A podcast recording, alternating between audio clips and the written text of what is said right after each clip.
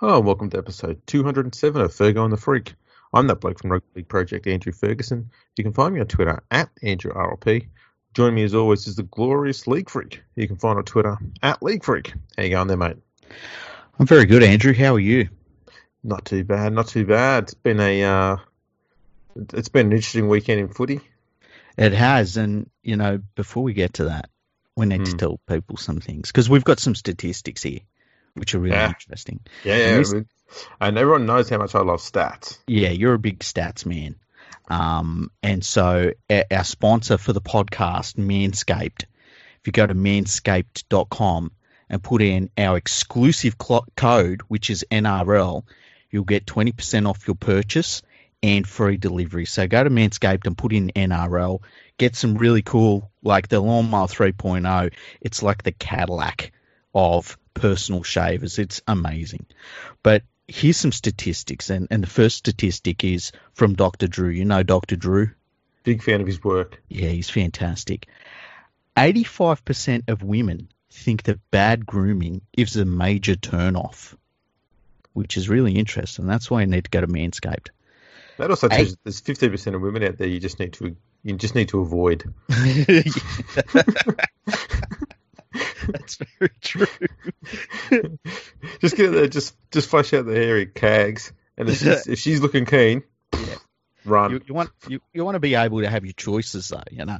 Exactly. Um, eighty percent of women think that men should manscape below the belt. That's from an independent study, and eighty-nine percent of men think good grooming is essential to their professional success. So if you want to do well in the stock market, if you want to do well in the footy field, if you want to do well in any walk of life, go to manscaped dot com, put in the promo code N R L, exclusive to Fergo and the Freak listeners, and you will get twenty percent off of any purchase. I, as I said, the Walmart three point oh is what you've got to go for. They also have something called the Perfect Package three point oh, which has, it, it's got all sorts of things in it. It's got the uh, Lawnmower three point oh trimmer. It's got the Reviver. It's called the Ball Toner. It's so good. I love I love Manscaped. And it's got the Crop preserve, Preserver, which is a ball deodorant, and it is anti-chafing. How about that? That's phenomenal. It's fantastic. It really is. It's fantastic. The be- the best sponsor ever. So you go there, you, you and make sure you put in that code N R L, twenty percent off, free shipping. Go and do it for yourself. Do it for your loved ones. Do it for your career. Yeah. Now speaking of uh, speaking of soft balls, yes. um, there's been a few tears being shit up in up in uh, the Brisbane Broncos this yeah. week. Yeah, um, they don't like they don't like losing games. They don't know how to handle it. No, it's really uh, weird. They've had what six or six or seven losses over the last two months, and mm-hmm. um, they don't know whether to, to cry or laugh anymore. It seems. Yeah, and like the weird thing I find is that when they start losing a lot of games, all of these former players that pretend that they're behind the club, they just run in from a distance and start putting the boot into basically everyone. Yeah, yeah, it's it's funny how that happens. Mm, it's very, it's a very Queensland thing because they go on about loyalty at, in state of origin level, but they lose a few games and they all they all pile in. It's incredible. They just go to water. My yeah. God. Yeah, it's incredible. It, it really is. It's incredible. So the story that we've got going here is that, um, yeah, you know, obviously Brodie Croft was in tears. Was it two weeks ago? Yeah. After the Broncos lost again. Um. But last weekend, after they lost again, uh, this time to the Melbourne Storm, there was footage showing him smiling with while he's talking with some of his former teammates at the Melbourne Storm. Mm-hmm. And one of the former Broncos players has said he was crying crocodile tears the week before. Mm. Um, yeah. That was from, uh, was it Chris, Chris Walker who said that? Chris Walker, yeah. And he did it. He did it like in a bit of a... I, look, f- first of all, why do dudes have Instagram? First of all, why do guys have Instagram? Instagram is for chicks to start taking pictures of their animals or their food, or in some cases their asses. Okay, there's no reason for a dude to have Instagram. And that's not three different things. Like usually they're trying to get all three of those things all together at the same yeah. time. I'm just sitting here with my fucking ass hanging out, eating this food, and oh, there's my dog. Yeah, which is my surrogate child. You know, um, nothing else is going on in the world. Yeah, my ass, my dinner, my fucking dog. It, it's it's really weird. Um, I can tell you what. It, so basically, so this was reported in uh, News Limited. I think it was from Fox Sports, believe it or not. And can I, uh, I was going to say, can I just say that this is what modern journalism is? It's not yeah. going around talking to people, no. ringing people up, um, doing anything investigative. It's going onto social media of famous players and just looking at the comments that have been made there. That's journalism today. Yeah. You don't leave your desk. Even if there was, even if we didn't have coronavirus lockdowns anywhere, that is still how they do journalism. It's funny, hey? It's funny. And look at us. We're talking about it too. I, oh, I, well, we're independents. We can do this shit if we want to. Yeah, that's true. That's we're, true. We're, we're criticising the journalists, not the football players. We we have... Oh, I'm about to criticise football players. Um, we we have given ourselves a free pass on this one. So well, anyway, Chris Walker, he puts up a post and it's like, you know, he he suggests that they were crocodile tears, tears from Brodie Croft. Now... Payne Haas has Instagram as well, and he like replies to this and he says, "Why are you coming at him and making up a shit post? You look like a twelve-year-old, you nine ball. Message him instead if you've got a problem, you kid." I don't know what that means, right? Yeah, okay, but then, that, that, that's going more from Payne Haas. Um, yeah, here's, here's, here's Chris Walker's reply, which is probably even worse. And I'm going to read it exactly how they, yeah, they yeah, put please, it on. Okay? Please do, please do. Brah, if you're okay with him acting like that after a, a lose, maybe you should have a look at the culture, have a think about it, and get back to me. And then apparently Petro Sivanaseva said he, in defense of Payne Haas, he said, "Proud of you, Payne Haas. You of all people, Chris Walker, should know the ups and downs of this game. Give him a break. We all nursed you through some shit during your career. Don't post shit. Support the lad. We have benefited off the, the game, off the game we love.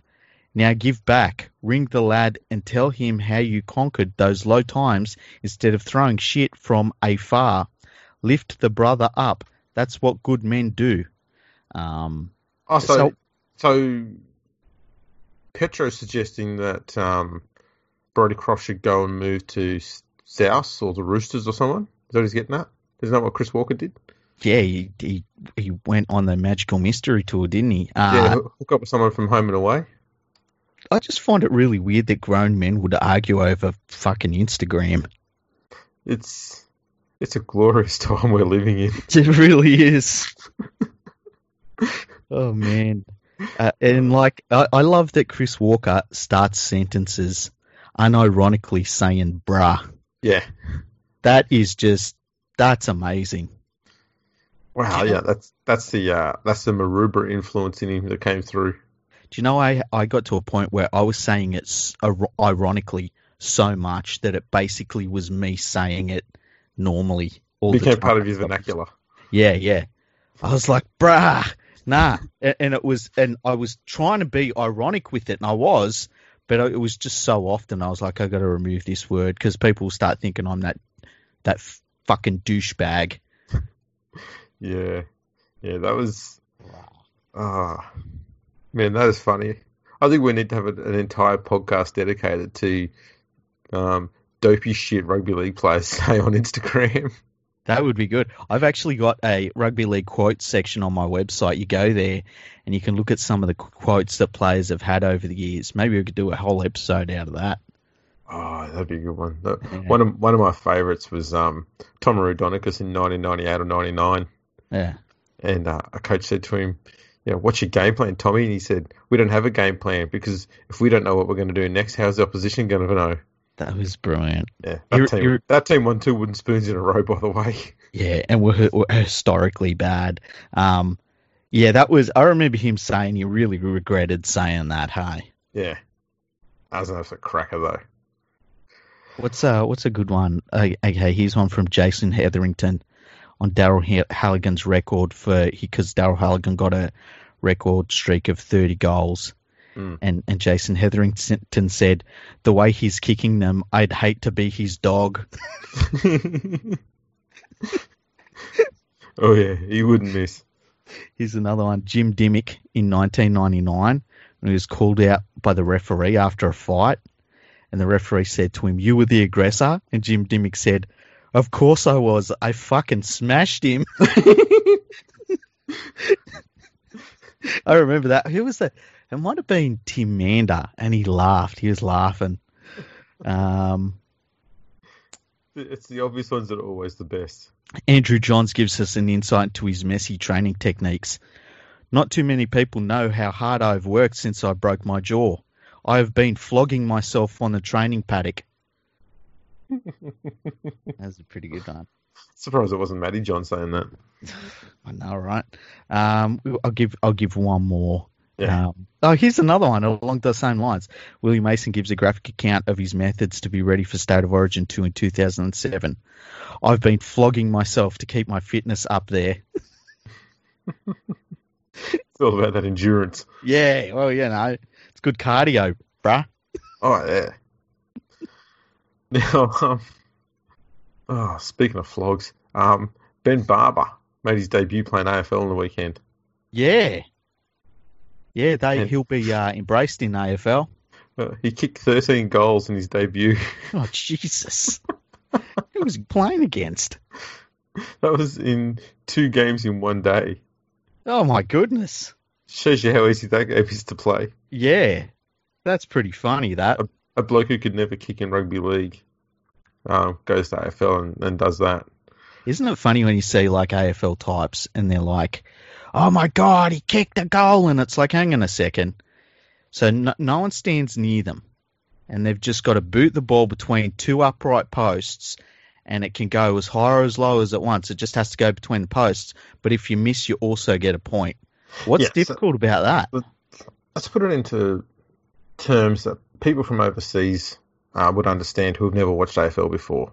Yeah. Um. So say, let's put it in basketball terms. Mm-hmm.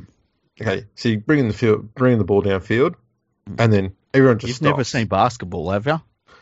No, not really. Okay. Everyone stops and you just stand there, you just have a free shot.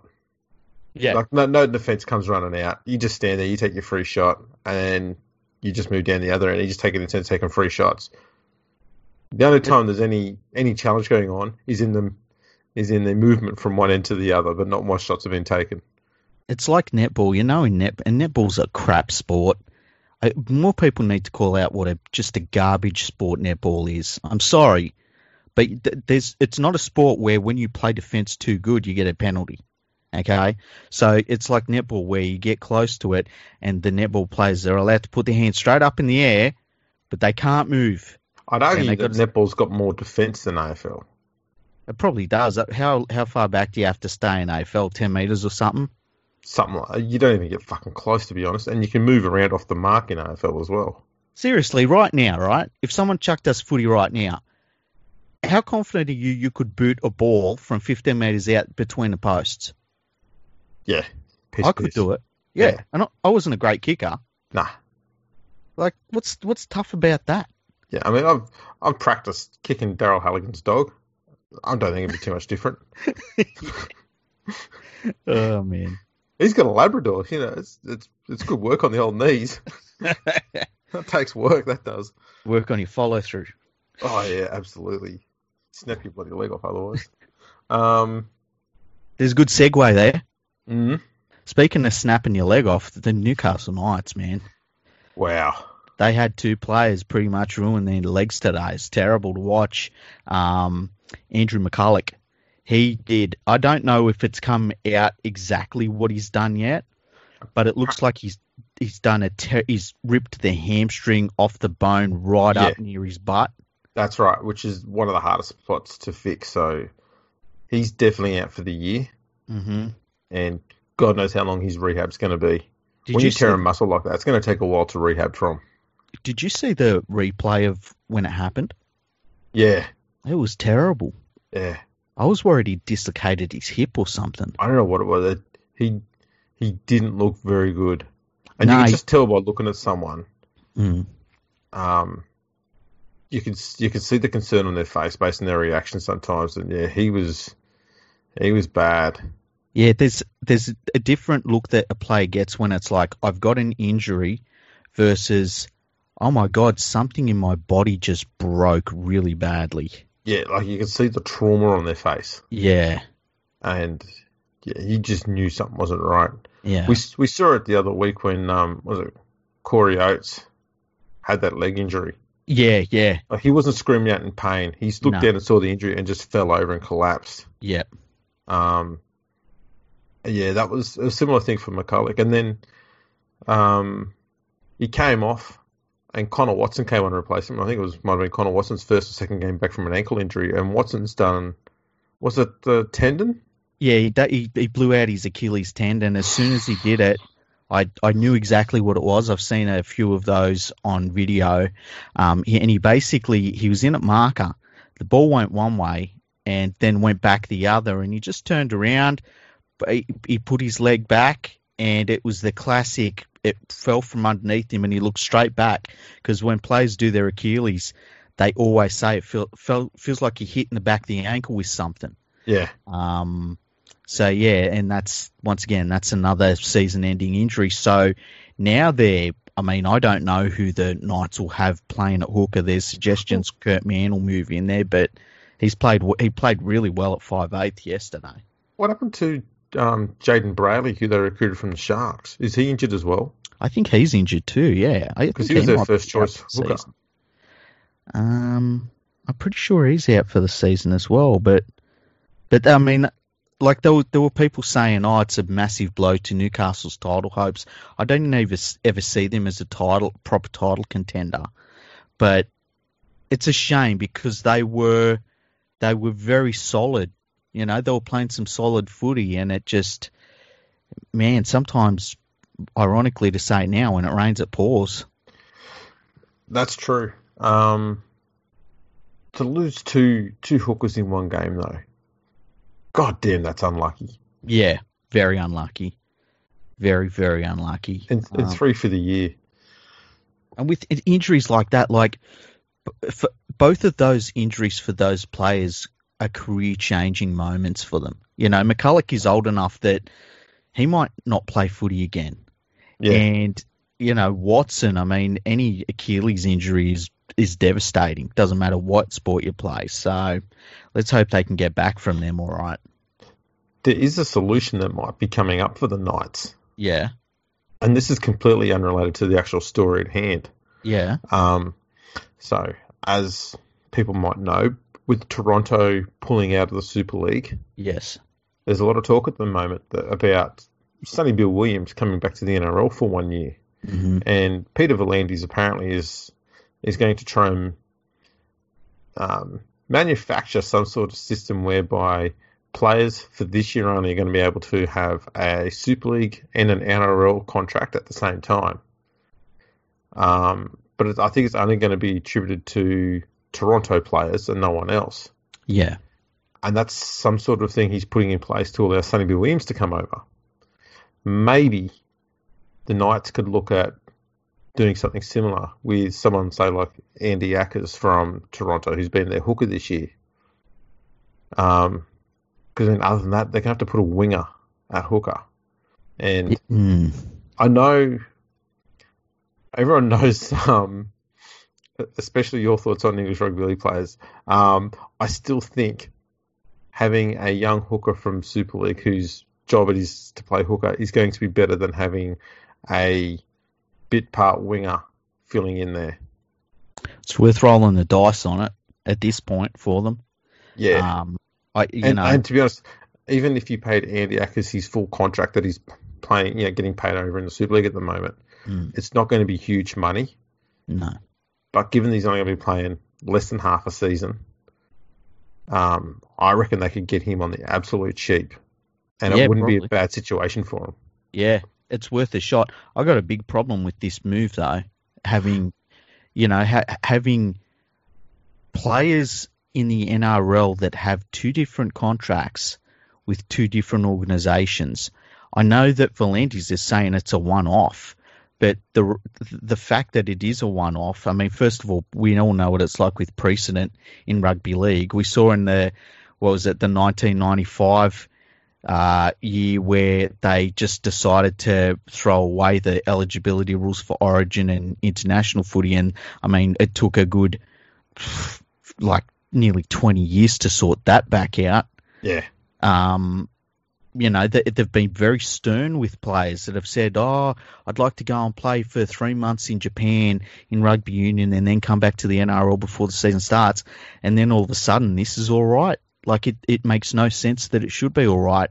And, you know, the, remember there was a year that Israel Folau wanted to come back to the Parramatta Eels and the N R L wouldn't allow it because they made they said he the contract he was going to sign was too small. Yeah, he was... essentially said no to because, yeah, the, the contract that Paramount offered him, I think it might have been like four or five hundred thousand a year, mm. which was at the time was, you know, would have made him one of the highest paid wingers in the, in the N R L. Mm-hmm. But it would have been paying him about sixty percent of what he was getting paid by uh, Rugby Australia at the time. Mm-hmm. And so they went, mm, no, you, you're not going to be paying him enough. And so, and this is like less than... And they they, get, they said that they were going to allow Sonny Bill Williams to be signed up with, and it's going to be the Roosters, with for less than ten percent of what his current deal is with the Toronto yeah. Wolfpack, which is absolutely outrageous. And yeah. is literally, uh, like, and I'm not saying that there's any backroom deal being done by anyone. I'm not even saying that Sonny Bill is not, I mean, Sonny Bill might have said to the Toronto Wolfpack, look, let's put my contract on hold, all right? I live yeah. in I live in this fantasy world where I don't want your five million dollars. I just want four hundred thousand dollars to play a quarter of the season, right? So he's yeah. going to turn down, what is it, four point six million dollars to link up to the, with the Roosters, right? Chicken feed. Yeah, why not? Okay, so it, it just is outrageous and it shouldn't be allowed to happen. We've got a really, really good contract system in the N R L. And it shouldn't be played with like that. And look, I'm all for the N R L saying yes. You know, you want to play in the N R L? Yes. You're a superstar that wants to be here? We'll do everything we can to clear the clear the decks for you. But this seems absolutely outrageous to me, and I don't think it should be allowed. And I can't believe that more fans aren't blowing up about it. And my, my thought is the only reason they're not blowing up about it is because Sonny Bill Williams is old. And hasn't been playing... all that well. Mm. So he's not being seen as a direct threat. Um, I think if if this was to go ahead, I, I'm I'm largely in agreement with you. I don't think we should be allowing two contracts to be held at one time. No. But I think if something like this is to go ahead for this one year only in these really um, unique circumstances, then it should be only the Warriors who are allowed to take advantage of it. I'd be happy with that because the Warriors are an extraordinary situation. Um, their depth is being destroyed, not only by things like injuries and normal things, but players just giving up, needing to go home for a hug. Yeah. Exactly. So I I think that would be the only the only way I'd allow this to go through. Mm-hmm. Yep. Um. So it, it's a really interesting one. Um. And we did briefly chat off air about, you know, how many of these actual players from the Toronto team would come across. And this is not a criticism of the actual players because N R L clubs, especially the ones in Australia, they've got access to an awful lot of depth other than um, the Warriors. Yeah. Most of their depth is over in New Zealand. So they don't really need to – there's no real need for them to fall back on anyone. Even the Roosters don't need Sonny Bill Williams.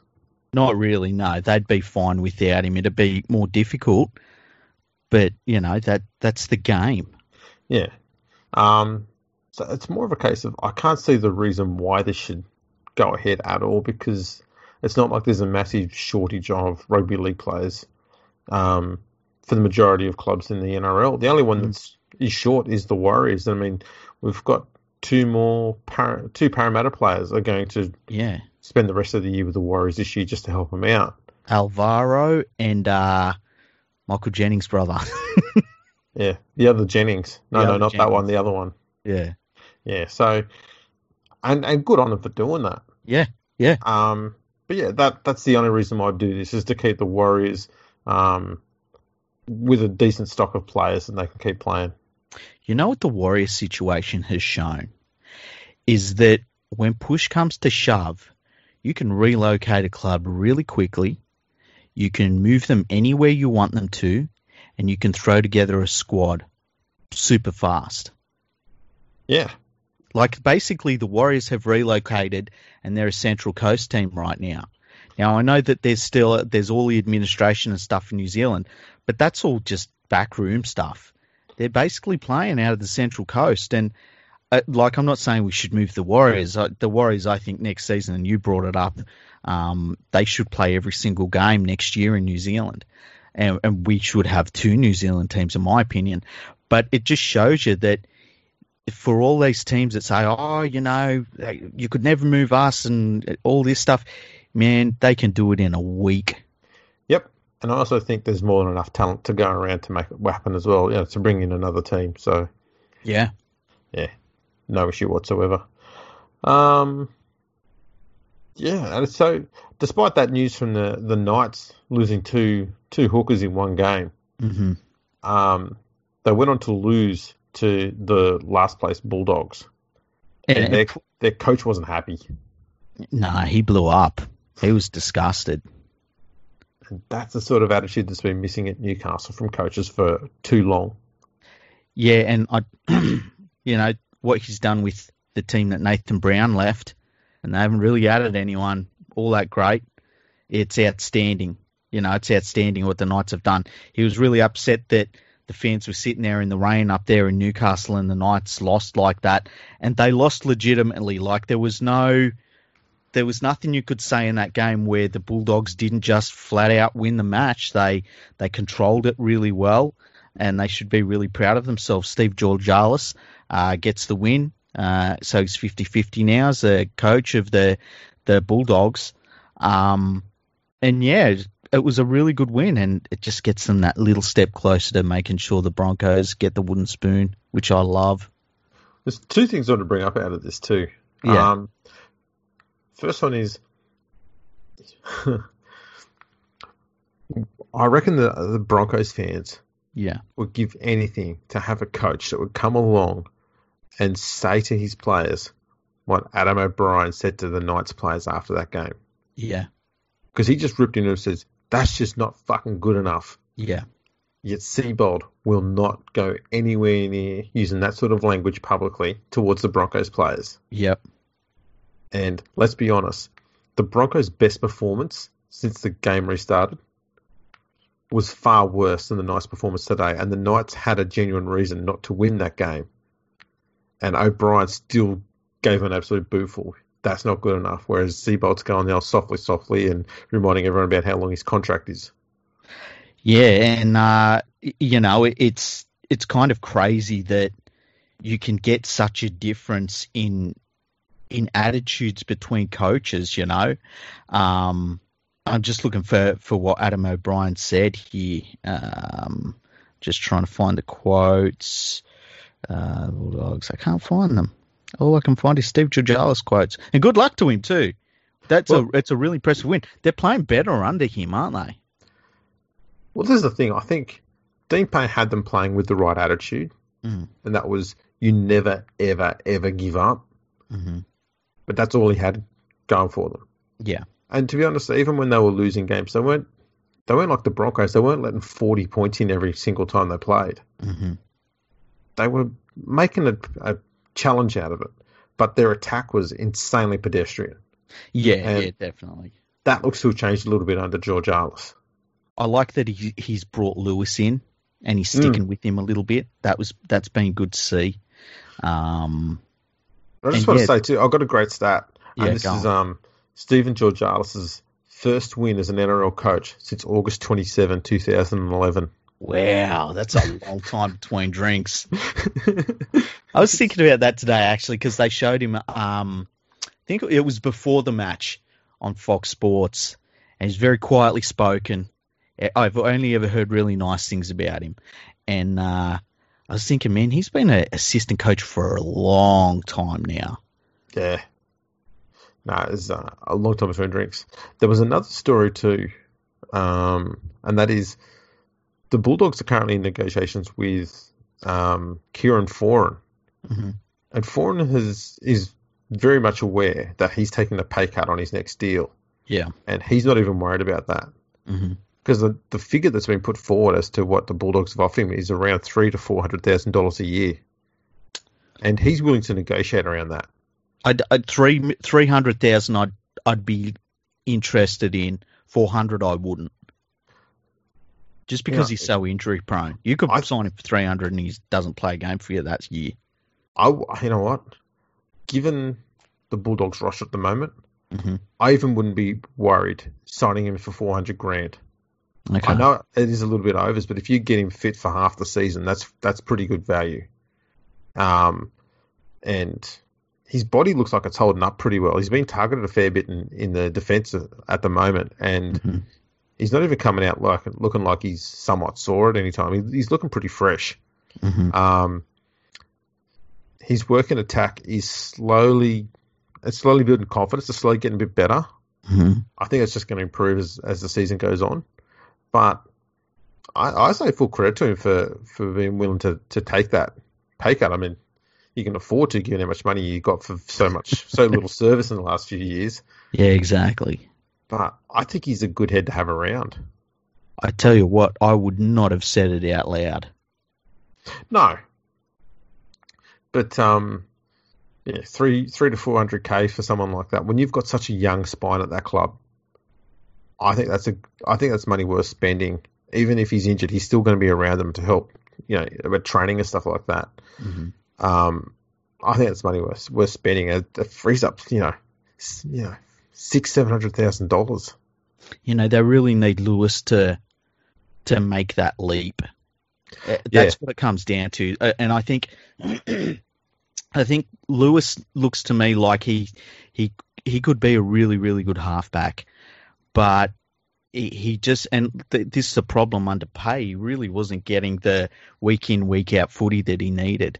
And I'm hoping that, he, that with this week in, week out footy, he at least next year, it all starts to click for him a little bit, because I really do like a lot of the things about him. I, I put him in a similar um, sort of group as Luke Brooks.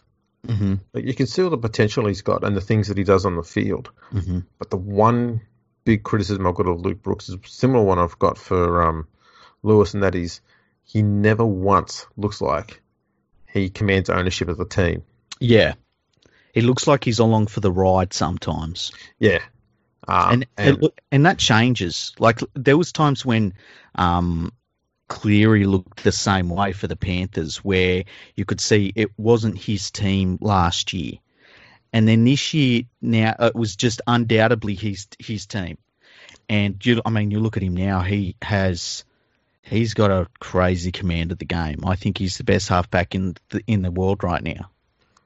Yeah, I think that came about after the Origin series last year. Yeah, that's when you first first started seeing him at, at the N R L level, looking like um, he wanted to run the team. Yeah, yeah. Prior to that, yeah, he was just sort of hoping someone else was going to do all the leadership stuff. Well, it was um, all Maloney. Like, he was along for the ride, and Maloney was the one that was doing it, you know. Yeah. And and look, that's understandable. That's kind of what Maloney's job was there. But it's been, as a Panthers fan, seeing him, especially since coming back from the, the break earlier this year, and his co and his TikTok ban, um, it's he has been absolutely outstanding. And like, there's, if he just if he played like this for the rest of his career, wow, what a career he's going to have! And the crazy thing is, he's probably going to get better.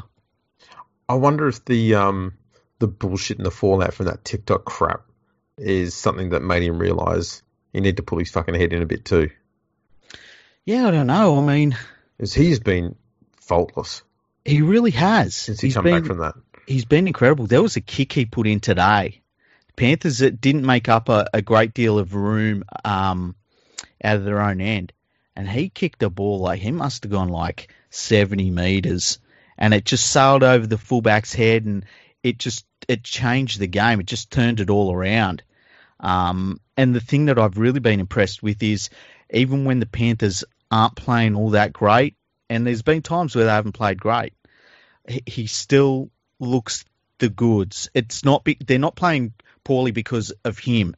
It's normally other things in the team. And, and yeah, I, I'm so excited as a Panthers fan right now. We're sitting top of the ladder.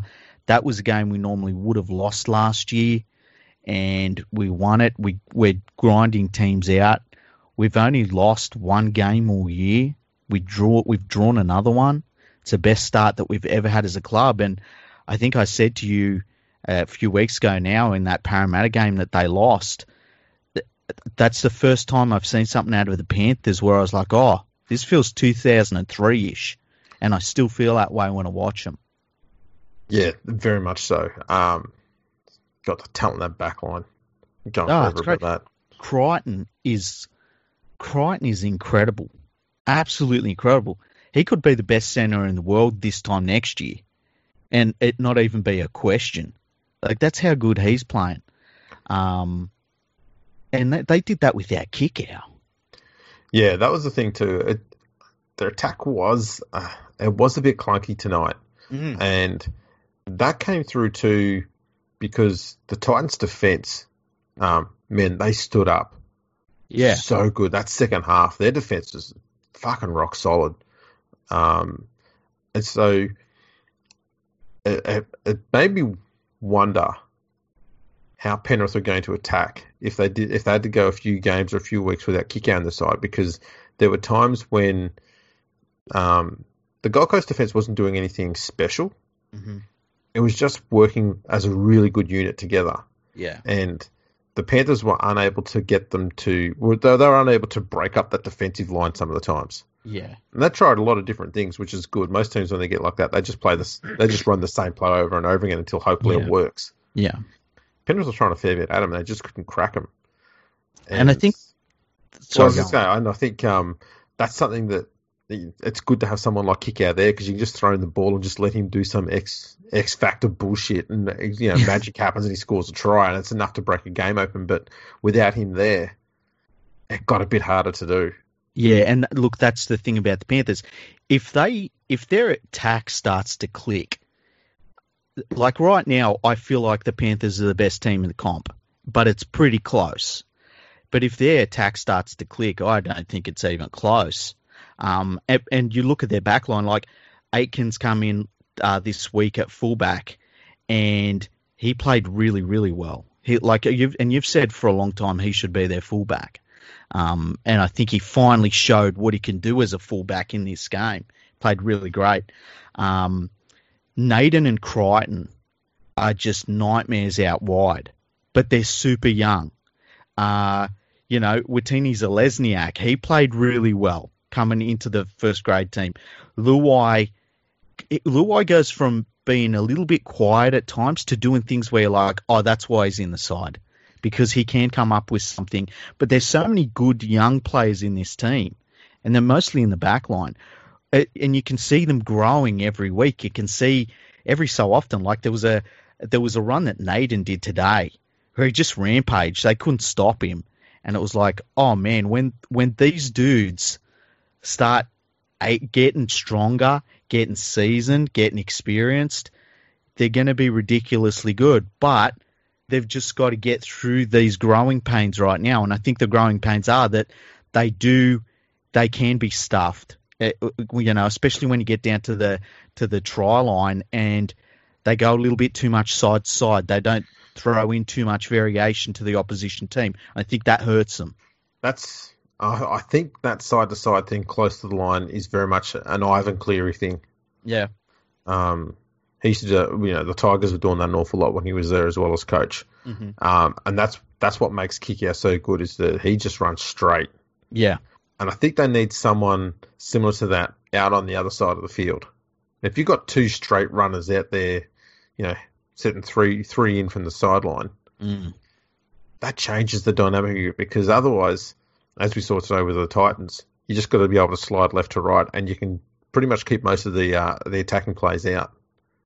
Yeah, I think that's why I would like to see Kikau move more into the middle of the field, and I understand why they can they put him out wide, because against outside backs, they, yeah, the outside them. backs have no yeah they've got no chance. Like three and four of them have no chance, but I think that they could play him closer to the middle of the field when they're attacking a try line, and they can make that middle of the field defence compress, trying to stop him, and then that's going to open it up for the likes of Crichton and Naden to use their their power and footwork out wide, and and I think that that would serve the Panthers more than using Kikau not only as a decoy, which they do more times than not, but then having him, yeah, then then having the opposition team scramble to stop it getting to him. I think it's better off just, you know, having him power through the middle of the field, and and that will naturally open something up out wide for everyone else. But it's, you know, that comes down to coaching, and, you know, hopefully we see that eventually. I think Kikau's ready for that move, but it, for I, I'm not going to criticise most of the other Panthers players just because they're so young. And yeah, I they're still can't criticise them. They're, they're playing pretty good footy at the moment, and, you know, as it is with any young team, um, you know, we're seeing with some of the Tigers players well at the moment in the forwards there. When they're playing well, their confidence is up. They look like absolute world beaters. Mm-hmm. It's the the issue for a lot of coaches is when those young guys, which we're also seeing at the Broncos, they have a few losses in a row and they mm-hmm. drop their bundle a bit. Yeah. It's getting them motivated and getting them back up, to get that confidence back, to get those wins back, to get the momentum back. Um, That's what's so scary about this Panthers season right now, is that the young guys that are there, they're not, you know, they're not racking up fifty points every week. So it's not like they're just playing Harlem Globetrotter footy and, and they're just blowing teams away. They're learning, it's their first first grade experience, how to grind away wins, how to stick in there for eighty minutes, how to not give up. And this is their normal. And on top of that, they're so talented. And I, like I, I look at someone like Stephen Crichton, who has the world at his feet as a footy player, and all he knows as a footy player is this sort of like determination and don't give up and stuff. And it's, I mean, it is building to something really nice for the Panthers. And I, like, I don't want to keep on stressing that, but I, as a Panthers fan, I am super excited. And it's, you know, I got my premiership in two thousand three, so I, I don't have that longing for a premiership, but so I can just enjoy this ride, and I, I'm loving it. It's so exciting. Yeah, I'm, I'm not too sure if. I'm I'm willing to say that Penrith are a title contender this year, mm-hmm. only because they're so young. Yeah, but yeah. Um, because they're so young and so much, you know, almost all of their squad is under the age of twenty-six. It's crazy. It's ridiculous. Yeah, they've only like got the... Tamo, Farah, Mansour are the only players in their thirties, and you know, Tamo's thirty-one. He's the oldest. Mm-hmm. Farah Mansour's thirty. Tedovano's twenty-nine. Coruscant and Capel are both twenty-seven. Next mm. oldest after that is Isa Yeo, who's twenty-five, and Kikau's twenty-five. Yeah. You know, it's insane. And to me, that's that means you've got a roster that's going to be genuine heavyweights for three or four years. Yeah. and, and, and even like, more. And Cleary, who, at, like, he could be, he could, if he doesn't get any better than he is today, and he plays this football, like fifteen years. He's he's twenty-two. That's crazy. He's twenty-two. That's crazy, and his defense is so good. Like you yeah, don't have to worry that, about him defensively. That has he's come that, along so well this year. His defense. It, it really has, and like the thing of, like this is a, a young dude that has grown up in this environment. He's not fazed by anything. No. He's he's so good.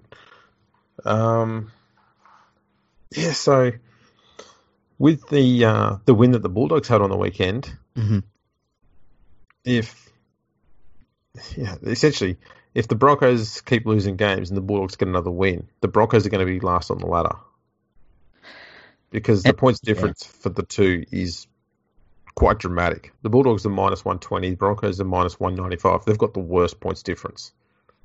Yeah, and I mean, it's weird because the Broncos are so much more talented than the Bulldogs.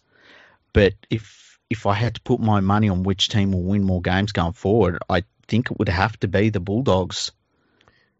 Yeah, Broncos, they're, they're playing like a team that's being coached by a bloke who is lost. Yeah. But he's confused. He's just yep. guessing. Yeah, and I mean, th- like even last week, they shuffled everyone around again. Um, to, and again, th- to no avail. To, yeah, and to know, like, you don't look at it and go, oh, I see I see why he's doing that. Like, putting Milford to fullback, it was simply to hope that he, something happens. It wasn't yeah. because that you were like, it, it wasn't because you were, there was something that it was like, oh, yeah, fullback. Because he did that last year, and it didn't work either back That's to right. last year, you know? It, it, there's a lot of, it really is, it's a clueless coach, and you know, I, I feel sorry for the Broncos players. That is a dream job. Someone's going to get that job and they're going to clear out some of the old players that they don't need, and they are going to turn that Broncos team to something special if those Broncos players hang around. I guess the big concern for the club at the moment is now that they've they've not been able to compete with the Gold Coast Titans for the, mm. the signature of David Fafita. Yeah. How many more Broncos players might follow him? Yeah, and part of me wonders if, and they've got like Pangai Junior, Payne Haas, um, Offangawi. They're three of their forwards that are just amazing. There's another young bloke. What's his name? Uh, let me see if I can find Was that, him. Um, Carrigan? Yes, yes. Yeah, he's very good. He's very, very good. Now, I part of me wonders if you can't carry them all. They're all great players, but I feel like you might have two sets of front rowers in there, you know, and, and you just can't carry them all. Yeah, I don't know what they're going to do. Um, they've got to make a decision on Darius Boyd. He needs to stop playing. And, and this isn't against Darius Boyd. He deserves every cent. He oh, deserves absolutely. every last cent of his contract. But for the team, they need to go in a different direction, and they need to try something different. And that needs to be the end for Darius Boyd. I would say the same thing for Ben Teo. What are they doing? Like, who are they trying to save having Ben Teo out there? It's just time for Ben Teo to be put out to pasture like he should have been. And yeah. Darius Boyd, you know, they need to look towards the long-term future. And that's the problem with them not sacking the coach right now, is that they're kind of treading water. And there's got to be, you know, these professional footy players, they know what's happening. Yeah. Um, I think Seabold needs to come to a decision this week, and that is either he plays Darius Boyd at fullback or he doesn't play Darius Boyd at all, because he put a five-eighth at fullback last week and, you know, same result, nothing changed. Yeah. I think we've seen enough of the Darius Boyd at centre Um, exercise to know that that is not a good idea. Yeah. He's not, he doesn't have the lateral movement to be a defender there anymore. He may have been in the past, not anymore. No. And I honestly think the only position he can play these days is on the wing. Yeah. Um, you know, you've only got to move one direction. That's to shut down an opposition player coming at you, because you've got the sideline on the other side protecting you. Mm-hmm. So that's where I'd put Darius Boyd if he has to be in the N R L side every week. And that's the thing, he doesn't have to be. No. And yet it's a, it's a rotten amount of salary to chew up every week that's watching from the stands. But what are they what are they trying to win? They're not winning. Try something no. different. And, and Billy Slater actually said he should go back to fullback. Yeah, and look, my, my reason for, for suggesting that is fullback is a position where you need to have players there who know what they're doing. Mm-hmm. And Boyd knows how to play at fullback. Mm-hmm. Whether he's capable of playing, it's a different matter. But you need to have someone there who, who plays it and knows the role, knows what's, you know, positionally knows what to do. Yeah. And that was never an issue with Darius Boyd when he was at fullback. Um, his positional play was still fine. What was what was missing was his defensive ability, because that was the one thing that, that always made him stand out from other fullbacks, was that he was rock solid in defence, and that started to disappear in his game. Yeah. which is why moving him to centre was a stupid idea, because at fullback you might make two or three tackles a game, but at centre you're going to be making twenty odd. Yeah. Why and, would you and, move someone whose defence, when they're only going to make two or three tackles a game, is waning into a position where they're going to make twenty tackles a game? It just made no sense, and it's it's done nothing for the side. Yeah, and like having Milford, Milford hardly ran the ball yeah. in their last game playing at fullback, and like I can understand, Milford's on a lot of money, and and so there's going to be criticism that comes for that. And if, if ever he feels like, you know, he's been hard done by, you go and lie in your bed full of money. But I just think that there's so many problems in that team. There's ten million bucks worth of talent that they run out there, and none of it's working. So I find it hard to to criticize any one player. I mean, you can you could criticize all of their players. That's why they're so bad this season. Even yeah. Payne Haas, you know, there's been times where Payne Haas hasn't played his best footy. So, and I think it just comes down to coach, and I really do. I think that a really good coach, you get them in there. That Broncos team's a, a seventh place team, easy. And I, I put out some stats on Twitter during the week, and I was looking at how the Broncos, um, statistically in a lot of different areas, yeah. have not just gone backwards, but they've plummeted down the list when it comes to things like post-contact meters, um, try assists, all this sort of stuff. Mm-hmm. And it just shows that the coach is not coaching attacking plays anymore. Yeah, he's not coaching an effective defensive structure because they're leaking points like crazy. Yeah, they're turning the ball over so much. He needs to get back to just doing basic things. Okay, he's got to admit right now and face the fact that the Broncos are going to be pretty close to getting the wooden spoon this year. Mm-hmm. So how's about I just work on getting a few things sorted out, write this year off, and try and fix some things in the next nine weeks. And that is yeah. part part one. Let's get the defence working. Stop stop teams conceding uh, scoring more than twenty points against us on a regular basis. Yep. Don't care and if I... we lose. Just keep them to twenty or less. And I think that, and I hate using, you know, the fluffy words that are always used, but that's about having desire and defence. That's about getting up quickly. Uh, the on the on the technical side of things, I do worry about the lateral movement of some of their bigger forwards, and that's why I think that maybe the structure of their forward pack isn't ideal for them. Um, I, I feel like they need a, a couple of just mobile second rollers. Not even great footy plays, just mobile tackling machines that, uh, you know, their footwork, that they don't get, you know, caught out in defence. Because I think that the Broncos have been caught in a thing of like they've had all of these really good, young, giant forwards. And you think, put them out there and, and who's going to stop us? But sometimes it just doesn't work. And I, I think that they've fallen into that trap where it, it hasn't worked. I think it would be smart for them to, and I don't know how you could do it without causing a lot of problems, but I think it would be smart for them to, to get someone like a Pangai Junior, and I'd love Pangai Junior, but get someone like him and ask other clubs, would they do a swap with him and another good player? You know, and I don't even have anyone in mind, but they just need a couple of mobile second rollers and they'd be, and it'd help them so much in my opinion. Yeah, they've they've got so much to fix up, and the only way you're going to do this is they need to start being competitive. Yeah. Um, because right now, the their defense is god awful, atrocious. Mm-hmm.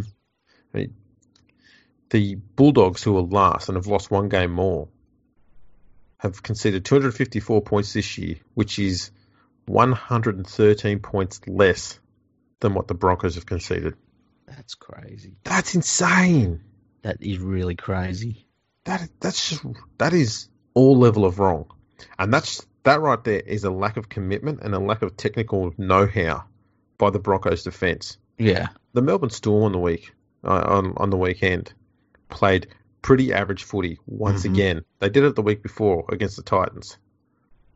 And they they played the Broncos this week, didn't play that good either, and still put forty-eight points on.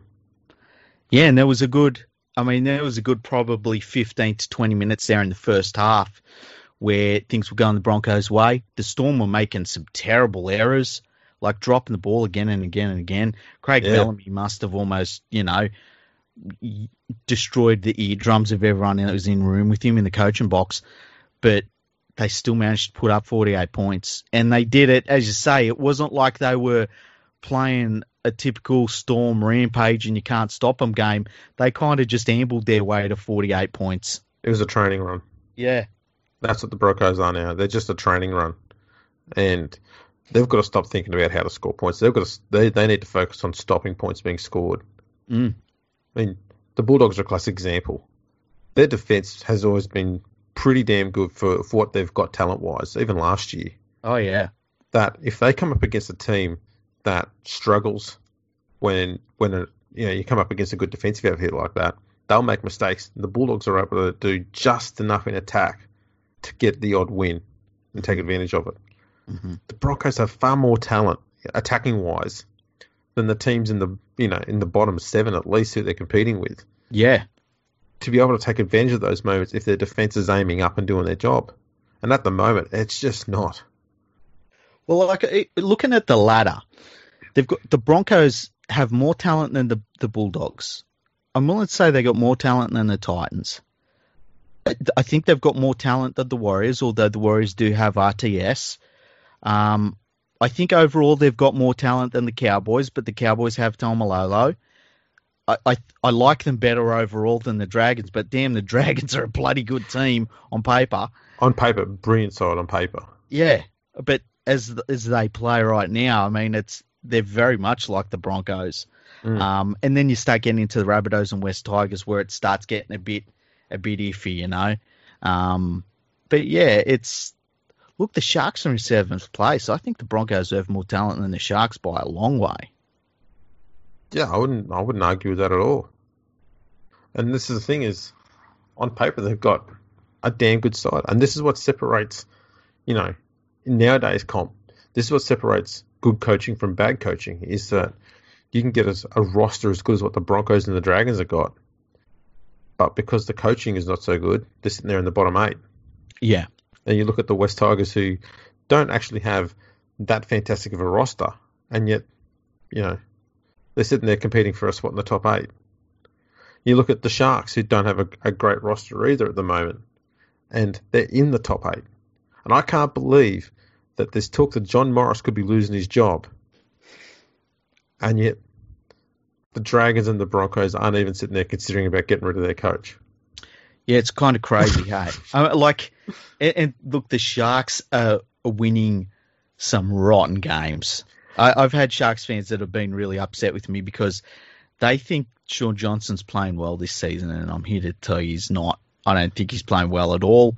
We saw him strutting around after he won that game against the Warriors the other week, which was just fucking embarrassing. Um, they're, they're winning games against some pretty poor teams, but they're there.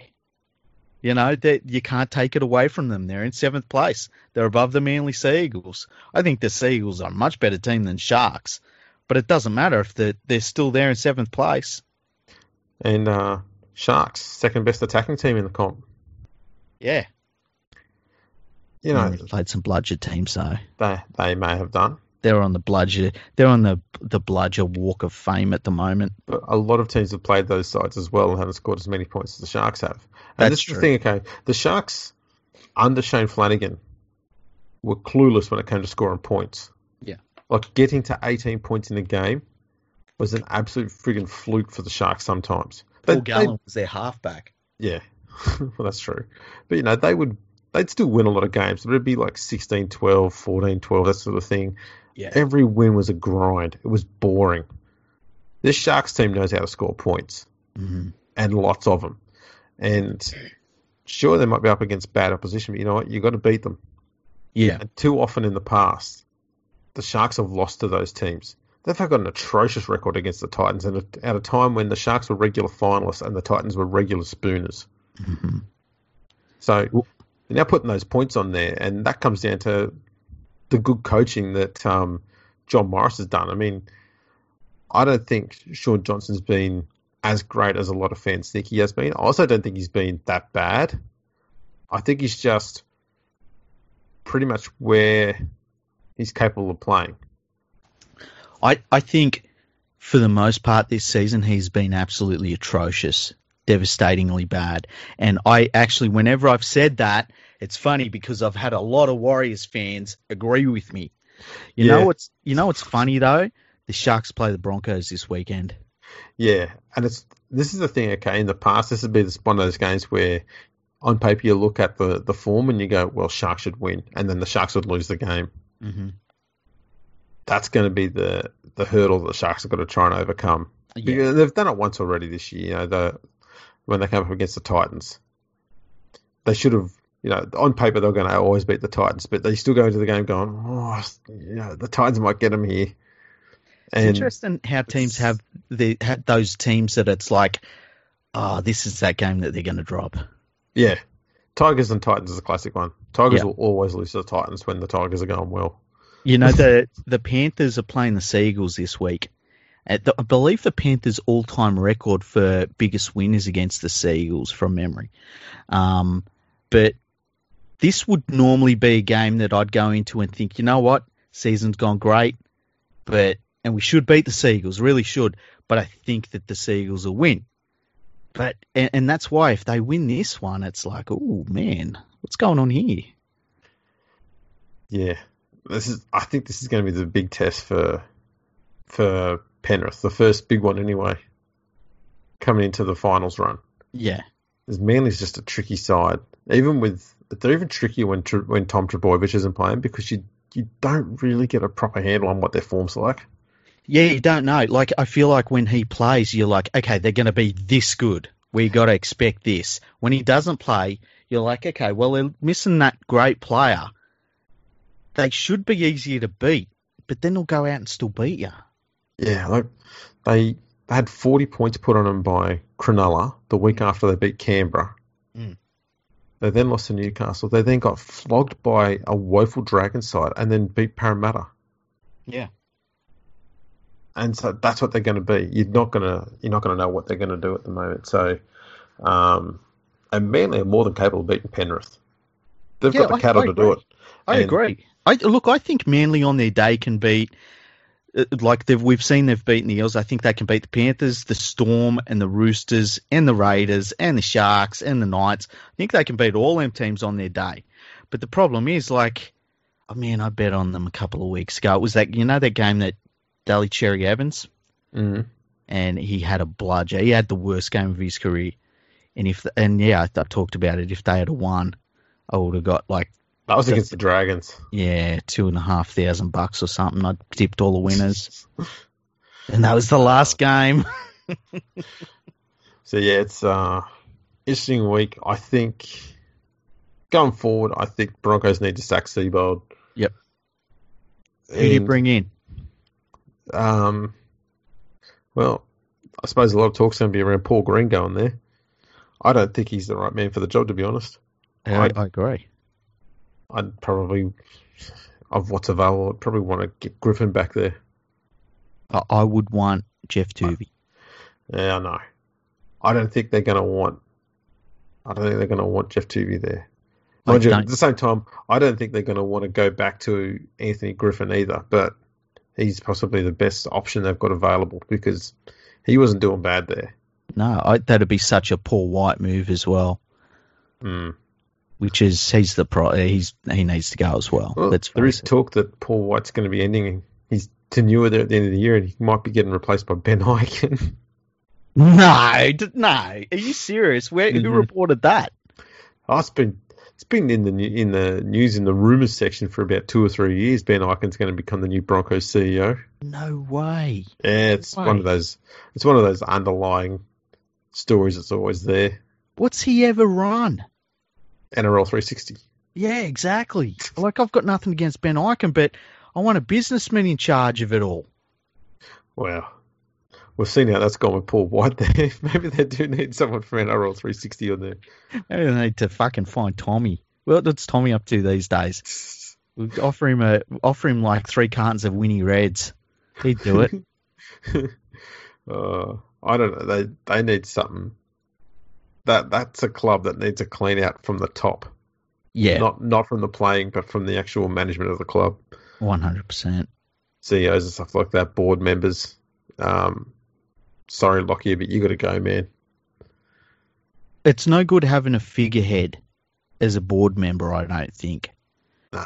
Because because what are they? Who are they a figurehead for? Like when you sit down in a boardroom with a bunch of successful people, th- the dumbest person in the room is a footy player. I'm sorry to say, and they so th- the people in the boardroom aren't impressed, and having that board member for the rest of everyone else that does nothing.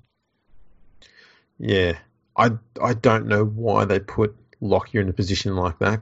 Purely, and not it's, this is not a criticism of Lockyer and no, um, and who he is, but it's just the fact that he had no experience coming into that role, and he, mm-hmm. apparently, from what you know, a lot of sources say, he had a pretty major role in getting Seabold to the club. So, if if you want a player like that around your club, I don't I don't even make them a um part of your your, uh, your coaching staff. I find some sort of other position for them, and it can't be like a mentor role, because as soon as you hear mentor, you're like, well, they're a hanger on. Right? Yeah, it, just make it, them an ambassador or something like that. Yeah, it has to be some other role where that you never see them in training gear, but they're there and they can talk to players, players can approach them and stuff like that, and they can be maybe a go-between between the board and the C E O and the playing staff. Um, kind of like a mentor. Yeah, but you can't call them a mentor. Because no. If somebody says, that, someone comes up to me and says, this is, you know, this is Andrew Ferguson, and he's our mentor around here. The first thing I think is, this fucking wanker. I'm not talking to him. Fucking mentor. Go, go for your fucking narc. Oh, plenty of people say about me, I'm not even a mentor. You you, de- you are definitely not a narc. You're rock solid. A rock solid narc. Yeah. Yeah, that's it. Oh, man, that was... um. Just just like most of our episodes, we come out and we say, oh, we'll just do a quick twenty-minute job. Yeah. Yeah. We, we've shut on that.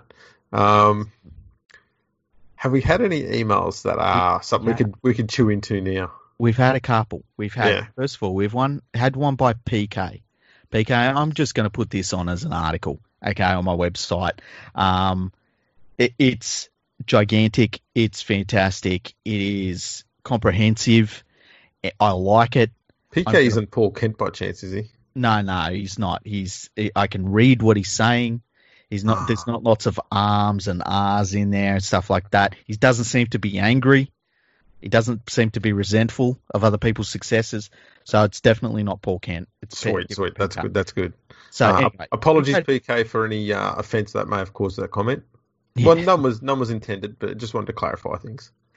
Okay, so we have we have one by our good friend T B O Mars, and he's he has two of them for us. They're both short and sweet. Very good. He says, hey, boys, how are we? I'm good. good. How are you? Yeah? Yeah. We just uh, was just messaging to comment on the Nick Kotrick thing you said, he, that he signed for six hundred thousand, not close. Uh, he signed for six hundred thousand, not close to a million bucks, um, and they'll be he'll be playing centre with D W Z, and D W Z will be staying on the wing. Meany will be our fullback, and most dogs want to retain foreign for three to four hundred thousand for one season, and bring in a Blake Green to help steer the ship. I, he says a Blake Green. I don't think he means a the Blake Green. No, I I don't even want a Blake Green. If I'm going to spend money on a halfback, yeah. who's going to be, yeah, you know, three or four hundred k, I'd rather just keep foreign. At least he's got a bit of attacking idea of what he's doing. Yeah, I know Blake Green is just pedestrian in attack. Yeah. But at I'm least not saying just Blake Green, shit. But you know, a Blake Green type player. I mean, they're just, you know, that's that's someone like Chad Townsend as well. You know, they just they don't offer anything in attack. They're not a threat. I Whereas, don't think I don't think anyone's gotten worse in the off season more than Chad Townsend. And you know what? I know you were criticising Sean Johnson before. I think Townsend is the worst half the Sharks have got at the moment. Yeah, one hundred percent. I would be picking Sean Johnson every week before I pick Chad Townsend again. Yep, I agree. Um, Yeah, and that's the thing. I, Townsend's defense has fallen off a cliff. It's been horrible. It, the reading of reading of, def, of opposition attacks has been woeful. Mm-hmm. Um, it, it has improved the last few weeks. I think you know, absolute shocker back when they played Penrith. Mm-hmm. Um, he was guessing.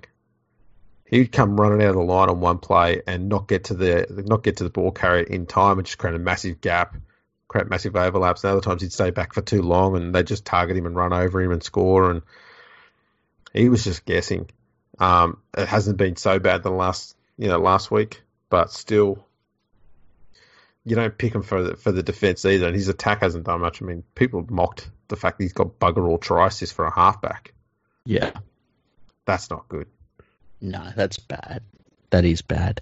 Um, he's anyway. So T B Omar says we need a class nine. I agree one hundred percent there, mm-hmm. and reckon we should go after Starling from the Raiders. The kid has something, and he's off contract. Thoughts? Starling is a good player. Um, yeah, I don't. I don't know who else they could really go after. I guess there's not too many nines around, really, to be honest. Unless you're the Melbourne Storm and you fucking stop That's bombing. True. If you're Melbourne Storm, um, that's an idea for him, you know. This is an issue the Storm's going to have. Mm. If Cameron Smith decides to play on for another year, mm.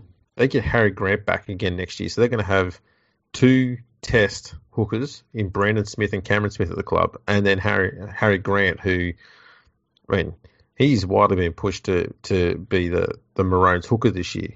Yeah. And rightfully I, so. I, the kid's I playing tend, absolute great footy.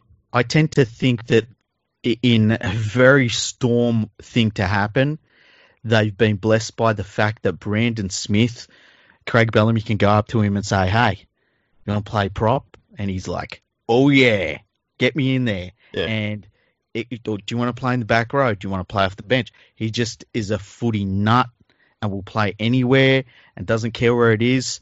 And I think that they've been blessed by that. I also think that the thing that they've got with Smith, Brandon Smith and uh, Harry Grant is you cannot watch Cameron Smith play and be in anything other than reverence for him if you're a, a hooker.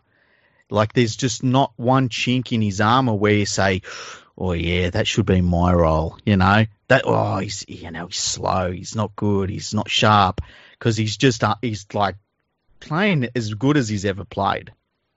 Yeah, the problem the Storm are going to have though is they're going to try and fit three players in, into essentially two roles, and that's going to be one on the starting starting nine jumper and one on the bench. I and wonder if all three deserve to be in the N R L side. Mm, yeah. Um, and Grant said that he's going to honour his contract with the Storm, which I think he's got two more years there. Wow. Um. Brandon Smith apparently is talking about he wants to be the nine at the yeah. Storm. Yeah. Um, so even if Cameron Smith retires, they're still going to try and fit two players into one role. And they're both eighty-minute players. So you're not going to be able to carry one on the bench. So if I'm the Bulldogs, I talk to Brandon Smith. Yeah. And I say, we'll give you a starting job here in the nine jumper. Hell, you can even be club captain if you want. Yeah. Yeah, I'd agree with that. I I think any team that isn't in the year of both Smith and uh, Harry Grant, I, I I think they've been silly. Like, I mean, how many times have we sat here and said, oh, Brandon Smith would be perfect for that team? Yeah. And Brandon Smith is a genuine competitor. I think he's going to be one of those few Melbourne Storm players who could leave the Storm um, system and still be an absolute all-star player. Mm. Um, and he's the sort of competitor that the Bulldogs need uh, in their forward pack, in their spine, and he's got youth on his side. Um, I can't see the Melbourne Storm getting rid of Harry Grant. They they fought so hard to, to get him and keep him there and get him on a contract. Yeah. And they made sure that he wasn't going to leave this club even under this loan deal. Yeah, there's, I mean, we're all, there's been an above and beyond for him. Mm, and we're all seeing now why. Mm. Um, so I don't think they've got any intention of letting Harry Grant go. I think they see him as their long-term Cameron Smith replacement, which just means Brendan Smith on on the outer as far as the full-time nine gig goes. So that's why the Bulldogs, I think, should go after him.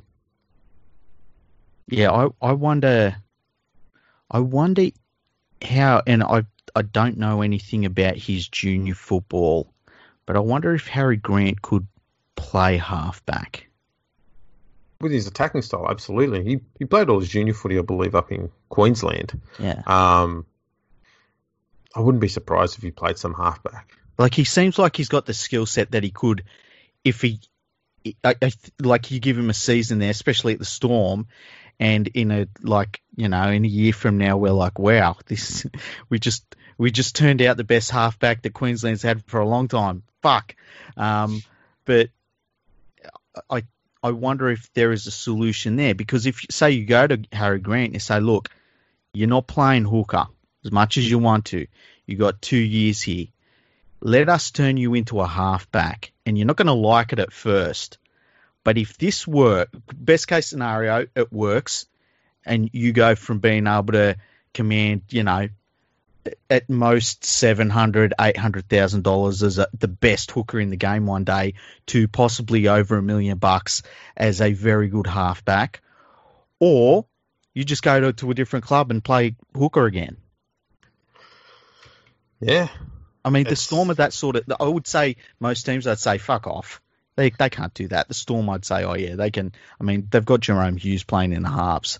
You know, they can do a lot with with not much. I think they'd be... I wouldn't be surprised if the Storm were open to letting Brandon Smith go if it meant they got Harry Grant on a long-term deal. Yeah. Because, let's be honest, if Cameron Smith does play on, it's only going to be for one more year. You reckon? Yeah. I, I think, and it's not, it's not, and it's not because of his form. I think he's just going to go, yeah, you know what, I'm, I'm pretty much done now. Because I, I don't. At the, of, at the end of next year, he'll hit four hundred fifty first grade games. Yeah. I don't think he'd want to go any further than that. I think he is a footy head, and I think that it will be a case of eventually his body is going to just let him down. Eventually, it's got to. But I look at him now, and I'm not seeing any physical drop off from him. He's kind of like Vince Carter. A little bit, yeah. Could just keep it's, going. It's insane. Like, can like this is a dude. We're talking about playing four hundred fifty first grade games. Yeah, that's insane. It's, it's legitimately around the corner. It's not. It's not going to take that long for him to get there. Yeah, that's like three really bloody good long careers. Yeah, more ins- more wins than the fucking New Zealand Warriors have in their history. It's absurd. It really is. So, yeah, that's uh, that's a good chat, that one. Yeah. Um. So his, his second one. What's he got? Second one. Um. Also, boys, uh, you were questioning the decision to let Pay go, but the boys' game in the last two weeks has lifted. That's true. Last week was our highest score in like twelve months, and we got a win today against the Knights. Pay is a great guy, but his game plan was poor and his team list was poor. Always playing people out of position. Look how good Meany went at fullback, and our pack is above average but could never show it due to Pay favouring Pay's favourite getting selected. Um, and then he, he lists a team: Napa, Tolman, Thompson, Jackson, uh, Fatili Mariner, Sue, Ogden, Tomo, Tomoga. And then he says, it is really, really solid forward pack. Just need a few key players and positions, and and this team would be a top eight side.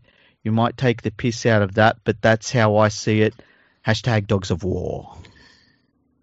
Yeah, but this is the thing that is being forgotten, is the Dogs of War mentality only came back once Pay got into into the coaching role there.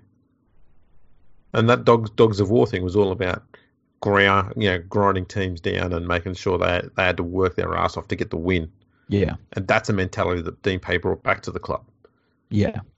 Um, I agree with the other stuff about the the team selections and the the uh, gameplay, stuff like that. He was he, I don't think he was ever put in place there to be a long-term option at the club. I'm just I'm just opposed to the idea of sacking him because they weren't performing. I don't think there's too many coaches that would have got them performing insanely much better than what he was doing. Mm-hmm. And See, so, I, uh, I agree. It's it feels to me like I wonder if, if Dean Pay could have his time over again. I feel like there was probably a thought within his head of being a little bit more conservative, seeing what he's got, trying plays in different positions, because in his mind, he's there for the long term. And that's what everyone at the club said to him when he got the contract there. That's why he took the contract. Yeah. And I I think if he had have known he was only going to be there for a short amount of time, whether he would have done things very, very differently. Of course. Yeah. And now he's going to have the um, the horrible thing over his on his resume of being replaced by Trent Barrett. Yeah, poor bloke. That's that's just cruel. That is. Yeah. So, uh, condolences to Pay and his family for that one. And P K, your your I'll put your article up.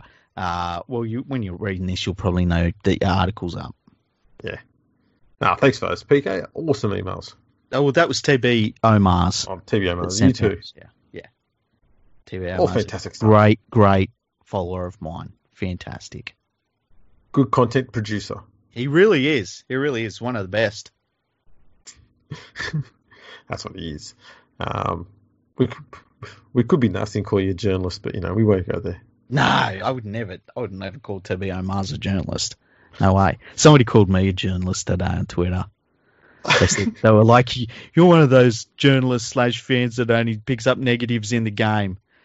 I'm like, "Oh, shut up! It's, so, it's not negatives. It's just your team sucks." So negatives, yes. Journalists, no. Yeah, negatives, absolutely. Journalists, oh please, come on, that's below the belt. Alrighty, well, uh, I suppose that wraps up another another good chat. Yeah, yeah, it's been good fun. It's uh, it's it's nice when you turn up for a chat, Andrew. Yeah, um, I've been doing it less and less. It's good that one of us is is um keen on doing this uh, this podcast every single day. You, you know what? You've been busy though, so we, we let you off. It's all right. Yeah, the the Rona's got me busy. Yeah, the well. When you say the Rona's got you busy, you mean the Rona's got you making bank. Oh, yeah. Oh, yeah. You know, that's the bank, brah. That's the problem, man. You know, it takes me what used to be like a ten-minute walk from the front door into the uh, into the office here where I can do the podcast. It does take about six or seven hours because I've got to wade through all of the cash in the hallways. it's it's hard work, man. Yeah, because it's not it's not just the Rona. It's all the shares I've got. Oh, yeah. All the shares I've gotten in, you know, the share, the Brisbane Bomber shares. And then you got the, you got the, yeah, with your vested interests. Yeah, I mean, the reason why I've been talking down the Broncos so hard is because it's boosting the, the price on the Bombers. You know, I saw uh, Nick Politis. He apparently sold shares in the Broncos, and I was like, how is he allowed to ha- have ownership in two different teams? How is that not a conflict of interest? In a gigantic, massive, oh my God, what the hell is going on here way? Mm. Terrible. Crazy. I don't know yeah, what the hell's going on there. There was a point, and he might not have had shares at that point, where he had a handshake deal with Wayne Bennett to go there, and it, he said, the only reason I won't go to the Roosters is if it gets leaked to the media, and it got leaked to the media, and so Wayne Bennett said, go fuck yourself, and... I wonder if he did it that deal at the time when he also owned shares in the Broncos. It's a very interesting question. Mm. Mm. It's you would have thought that there would maybe be some journalist that would have asked that question, hey? No. Yeah, that's right. Probably too busy listing the top ten, hair, ten hairstyles in the game. Too busy tr- trawling through fucking Instagram comments. I can't wait to see the articles this week of what is with the spate of players slipping over. It's like, yeah, it's called it's called a fucking downfall. It's called a, a fucking thunderstorm, you dumb cunt. It's it's rain. Yeah. It's it's moisture. Are we having a spate of A C L injuries? No, it's one. Oh, uh, yeah. Because it'll happen. Our jerseys, Andrew. It'll, it'll happen. Well, it'll be, the, it'll be the tight bike shorts they wear underneath. Yeah, it'll be something like that. They pull their socks down. Their, their drawstrings on their pants is done too tight. Yeah. Maybe they're using the wrong knot method. Like, yeah, what type of... Uh, I don't know anything about knots. Nah. We, we don't We don't want to get into knot talk. I don't know much about knots either. No. I know how to make some. I don't know what they're called, and I don't know how to undo them. I can tie my shoelaces. Let's not start bragging here. I know, right? My ego's fragile. I've been doing it for three weeks now. Yeah, I'm, I'm still stuck with Velcro. Speaking of Velcro, mm. if you go to manscaped dot com, right, you won't have to worry about Velcro. because you will be able to pick up the Lawnmower three point oh for twenty percent off if you use our code N R L. And you'll be looking just smart, sophisticated. Let's face it, it's going to look bigger as well. Okay. Smooth. It will look fantastic. So when you get it out, she's going to go, wow, you're ready for business. And she'll have to. So go to manscaped dot com, put in the code N R L, and Fergo and the Freak will give you twenty percent off and free shipping. Go and get your Manscaped. Absolutely. That's what we do for you. Yeah. Well, yeah, we're yeah. here to make sure you get lucky. Yeah. And you can catch us on Twitter at Fergo Freak Pod. We're on Instagram, Fergo Freak Pod, Facebook, YouTube, LinkedIn. Um, we've even got our own website, Fergo and the Freak. Oh, is, is it fergo and the freak dot com? Yeah. Yeah. I've only been saying it for a few a few months. Yeah, it's it's all right. It's the you know what? It's the same name that our podcast is. Hey, I should remember that. Yeah, it's the, it, it's the um, it's all of the fumes coming off all of the cash in the office here. It's starting to get to me a bit. Yeah, it's all those ink fumes. Yeah, I get it. Yeah, I get it. Yeah. All that polymer. What's the, it made the, out of? What's what's our Australian money made out of? I feel like it's polymer. Yeah, I think it's polymer. Yeah. Yeah. Ice cream lids. Yes, probably is. Eh? It's the same. It's the same texture. It really is, isn't it? Yeah. Um, so yeah, go over to fergo and the freak dot com and you can uh, check out all of our podcast episodes over there, and you can contact us on there as well and send us an email. Yeah. Hey, where would I go if I wanted to contribute to the uh, digitisation of rugby league history? Ah, good question.